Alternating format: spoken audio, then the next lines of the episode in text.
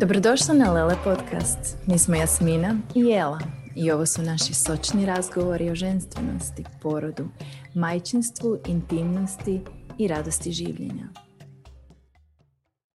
Jasmina, mm, ovo je jedna pomalo bolna tema za mene osobno barem, jer kad sam slušala tvoj podcast o endometriozi, jako mi se urezala rečenica da kroz odrastanje mi curice dobivamo poruku da je bolje biti dječak. I to je ono što sam odmah tog trenutka pomislila mi moramo pričati o ovome. I iskreno mislim da su mi tada čak malo i potekle suze, ali dobro, to za mene nije tako teško.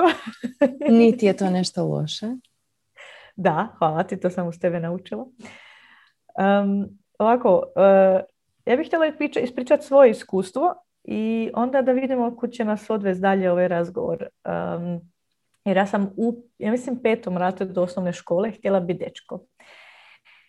I nekako, mislim da su odrasli oko mene to objašnjavali kroz kao ulazak u pubertet i skrivanje svog tijela kao nešto normalno, jer nekako zapravo je bilo normalno um, da je se pod okriljem uh, srama i nerazgovaranja u mojoj obitelji. I znaš, ja sam ti nosila baš ono prave muške hudice i muške hlače i čak sam govorila i tražila od drugih da uh, mi govori o muškom rodu. I to mi je nekako sad nevjerojatno. Jer ja nisam imala krizu nekakvog spolnog identiteta, nego sam jednostavno bježala od toga što ja postajem ženom. A to mi podsjeća me na, i uopće neću o tome kako sam dočekala svoju mhm. prvu i drugu mjesečnicu, možda jednom jer to su zapravo onako dosta velike traume. I sad mi dođe da samo da zagrlim tu curicu i kažem joj da će sve biti u redu. I da je u redu što se tako osjeća i da će jednog dana voljeti svoju ženstvenost i svoje tijelo. Mislim da, mislim da ću, sad kad sam to sve rekla, naći nekakvu meditaciju za unutarnje dijete i, ili napraviti jednu lijepu tehniku opraštanja uh, samoj sebi. Uglavnom, um, mislim da je ovaj period trajao par mjeseci i onda sam se zaljubila i onda sam ovoga opet htjela biti curica.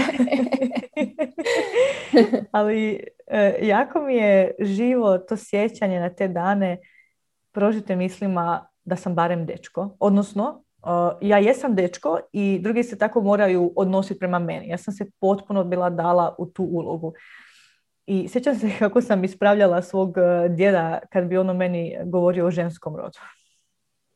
Wow. Da. I kad sad razmišljam o tome, nekakav odgovor na pitanje zašto sam bježala od postojanja ženom, je jer mi je sve to bila jedna velika nepoznanica.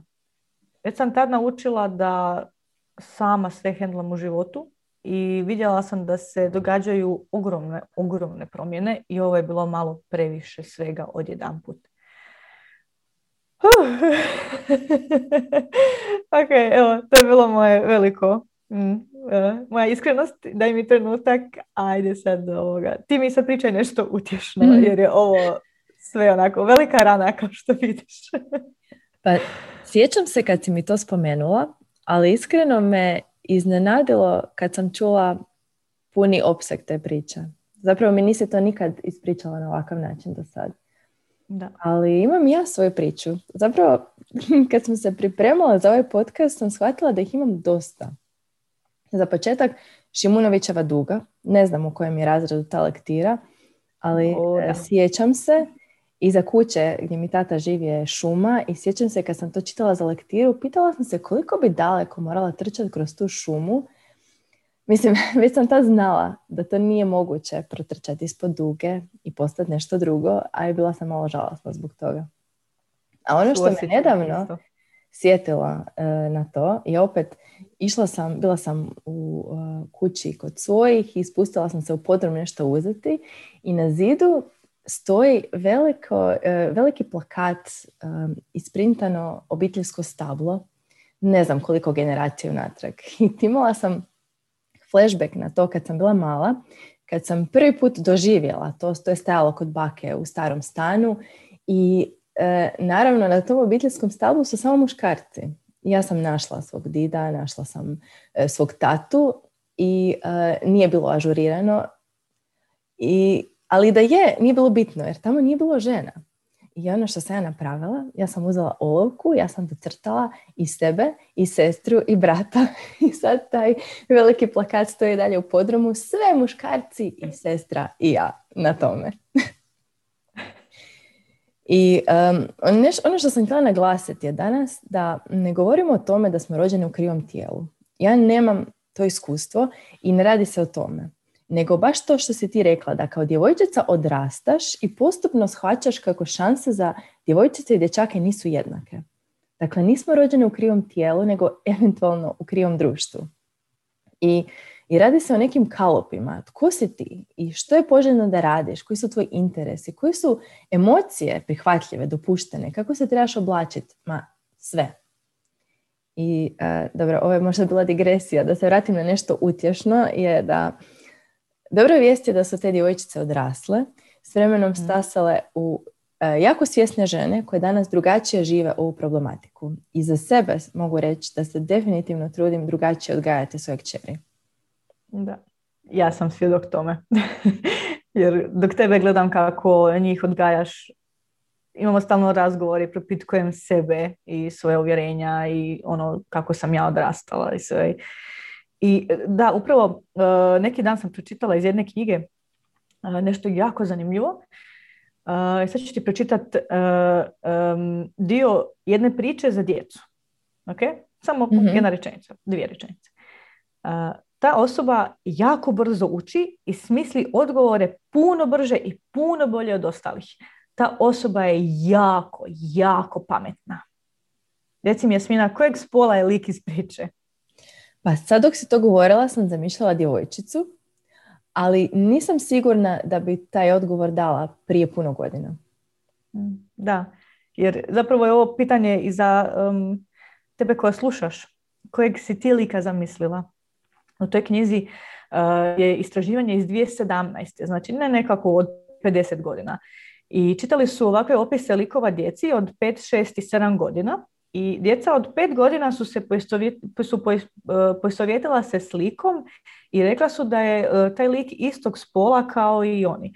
Dok su već e, djeca od šest i sedam godina najvećom većinom odgovarali lik je dečko. mm Dakle, već tad je to uvjetovanje toliko jako da nam potpuno promijeni poimanje svijeta. Znači, dečki su snažni i odvažni, a curice su sve ono drugo, ne znam, lijepe, nježne ili što god, dakle, ali nisu, nisu toj ulozi heroja. Taj društveni stereotip da je briljantnost, muška osobina, je već tad uh, njima usađeno. Sa šest godina. Da, to je... mislim, slažem se. Mislim, to, to, ne moraš čak ni čitati ta istraživanja da vidiš to oko sebe, ali i podaci neki o reprezentaciji, znači koliko ima muških, muških i ženskih likova u crtanjima, u, u slikovnicama su zapravo strašni u korist muških likova. I ljudi mm. misle, pa šta, kako to veze ima? Ali to oblikuje način na koji svi razmišljamo. I to počinje od najranijih godina, a djevojčice su sve ranjivije kako postaju svjesnije toga. I danas imamo više izbora, istina. E, prvo mi zapravo pada na pamet ove priče za laku noć za mlade buntovnice. Ta me knjiga oduševila još onda prije puno godina kad je bila ona crowdfunding kampanja i u međuvremenu nisam očekivala da će biti prevedena kod nas i sad je čitam sa svojom čeri. I ona recimo jako voli priču o Grace O'Malley, znači e, irska gusarica. I što me jako sjetilo, ona je htjela biti mornar ali joj je otac rekao to nije za žene. Što mi sjetilo na to kad mene tata nije htio voditi na brod zato što sam ja djevojčica i to nije mjesto za žene, to je muško društvo. I što je Grace napravila? Kao i puno njih u toj knjizi, ona se ošišala, ona se počela oblačiti kao dječak i ona je išla svima dokazati kako ona može biti mornarica, kako može biti gusarica, iako je žena. I sad ja čitam to s njom i, i kroz puno priča se provlači to da su te žene, da bi uspjele, te buntovnice, morale postati muškarac da bi uspjele. Oblačile su se kao muškarci, e, mijenjale su imena, šišale su kosu. Jednostavno, postojale su muškarci da bi uspjele u očito muškom svijetu. ja se pitam, što, što, što je onda ja učim s ovime? Mislim, mi razgovaramo o tome, ali to pitanje mi ostaje u glavi. Da. I baš onako kako govoriš o tome, mi samo dolazi misli koliko uh, žena se nije odlučilo za neki faks jer je to muški svijet ili koliko curica dobije poruku uh, ako znači obučeš uh, haljinicu ti ne možeš se sada, ja to vidim da ljudi rade, ne, ne imaš haljinicu, ne možeš sad ići sjest i igrati se sa zemljom jer ćeš uprljati svoje bijele štramplice. mm Ali neću sad u to. mm Zapravo, um, ovo sve me isto jako uh, vuče na, na taj muški i ženski princip. Odnosno, uh, dakle, ta borba za ženska prava i za jednakost. I uh, to što si sad rekla, znači, te žene, puno Ivana Orleanska, znači ona je se pretvarala da je muškarac i puno filmova je upravo to gdje se ona žena pretvara da je muškarac. I to je, uh, nekada je to bilo dakle kostimima, ona se ošiša kosu i ne znam ja, a danas mi to zapravo isto radimo.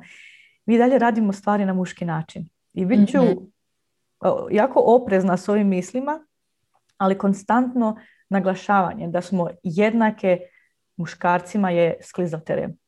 Ja ne želim biti jednaka kao muškarac. Jer mi nismo fizički isti. Nismo. Meni je pravi izraz možda da. E, ravnopravni kao da mhm. imamo jednaka prava ili pristup nekim stvarima, ali da nismo jednaki. Mhm. Da, jer uh, ja ne želim biti snažna kao poput svog partnera. Želim biti jednako snažna, ali na drugačiji način. U drugačijim ulogama. I ja više, um, ne da nemam, ali puno manje imam potrebu dokazati svijetu da mogu sve kao muškarci. Nekad jesam i ono, zna, znala sam sve o svačemu istraživati, ne, ne trebam ja pitati nikakvog muškarca da mi nešto objasni, ja ću to sve sama, znači popraviti uh, programe na kompjuteru kad mi se tisuću puta dogodilo. A sad ne, sad više nemam potrebu za time. I sad ovo zvuči kao da si rekla da je popravljanje ili bilo što vezano od računala muški posao. Ali sviđa mi se ono što si jednom drugom prilikom rekla, a to je da ne mora u svakom poslu biti 50-50, ali da imamo jednake prilike i pristup tome. A da se nadovežem na ovo eh, što si nesvjesno rekla, ono, ja neću njemu da, da mi popravi računalo, svi mi imamo neke predrasude ili ako ne predrasude, očekivanja o tome što ko radi i što bi ko trebao napraviti. Nitko od nas nije bez, bez toga. I zapravo kao i ono s rasizmom, kad ljudi koji kažu joj ja sam slijepa na boju koža. Nitko nije slijep, ni na koje karakteristike. I jedini način da se uspješno nosimo s tim je da budemo svjesni toga koje su naše predrasude i očekivanja. I to je ono što, barem s ovom epizodom pokušavamo postići.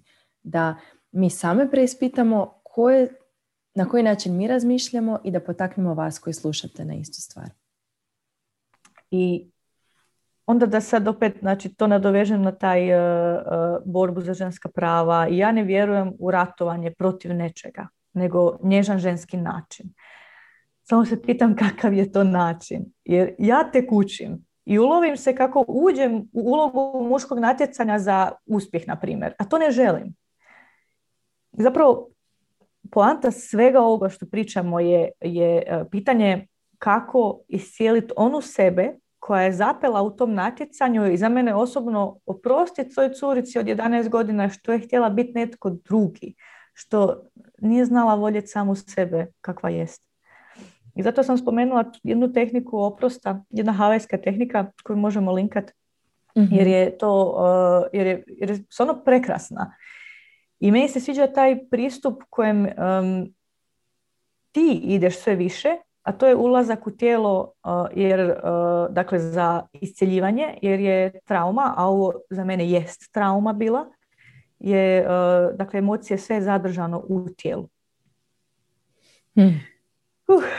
E, drago mi je zapravo što smo se zadale. Nekako se spontano nametnuo ovaj kratki format podcasta od 20 minuta da ne možemo e, sad previše lalujati, nego da moramo nekako destilirati, sažet poantu priče u jednu malu čašicu. A to bi bilo, svidjelo mi se ono što si na početku rekla da bi danas zagrlila tu djevojčicu i što si sad rekla da je moraš oprostiti. Jer definitivno je jedna poanta ove priče iscijeljenje i pronalaženje tog ženskog principa. I mi to tek učimo. Što to znači? Točnije, što za tebe, za mene, za neku treću ženu, što to znači biti žena? A druga poanta je malo manje polarizirana u smislu lišana ovog muškog, ženskog. To je jedan proces otkrivanja i prihvaćanja same sebe, ali cijele sebe. I zašto sam rekla otkrivanja, jer ono kako ja to zamislim i što kako je za mene bilo, kao jedan proces onako arheološkog iskapanja koji još uvijek traje. I znači, ako možeš zamisliti arheologije i arheologinje s malim onim kistićima, metlicama, kako pedantno tamo praškaju, otkrivaju dijelić po dijelić i pitaju se tko sam ja ispod svega ovoga? Ili jesam li ovo zaista ja ili je to neki kalop u koji sam stavljena? Tko je to ispod svih tih slojeva uvjetovanja? Znači, s jedne strane, na primjer, ne, nemoj biti glasna jer si žena, a ti zapravo želiš biti glasna, ili da, ja moram biti glasna jer me inače niko neće čuti, a zapravo ti uopće ne želiš, ne voliš podizati svoj glas. I nema pravog odgovora, nego samo je pitanje koji je tvoj autentičan glas. Koja si cijela ti? Ok, treba nam jednu tri sata za ovu temu. da uopće započnemo ovo iskapanje. Ali evo, za šta? Za početak, uh, za početak smo otvorili Pandorinu kutiju. Eto te ga mhm. na. da, da. Iz nje izađe ono sto vragova, ali dobro je što je na dnu svega toga nada. Da, da. Rast. I nema, nema cilja, jer to je, to je put. Put je cilj, osobni rast, mislim, razvoj, otkrivanje, upravo to što si rekla, to iskapanje. I uvijek ima još i ima još i to je prekrasno. Tako da zanima me što će oni koji slušaju izvući iz svega ovoga i voljela bi da nam kažete. Da. Tako da i u buduće možemo usmjeriti svoju raspravu. Da, da dalje zapravo možemo nastaviti ovu raspravu. Jer mislim da je ovo iskustvo za svakog bilo drugačije. Da će se netko prepoznat, neko neće, a i oni koji se prepoznaju da će to biti u drugim dijelovima. Uglavnom, voljela bismo čuti vaše priče i pozivamo vas da nam se javite kad poslušate ovaj podcast. Da, da, da, da, da. To je to. To je.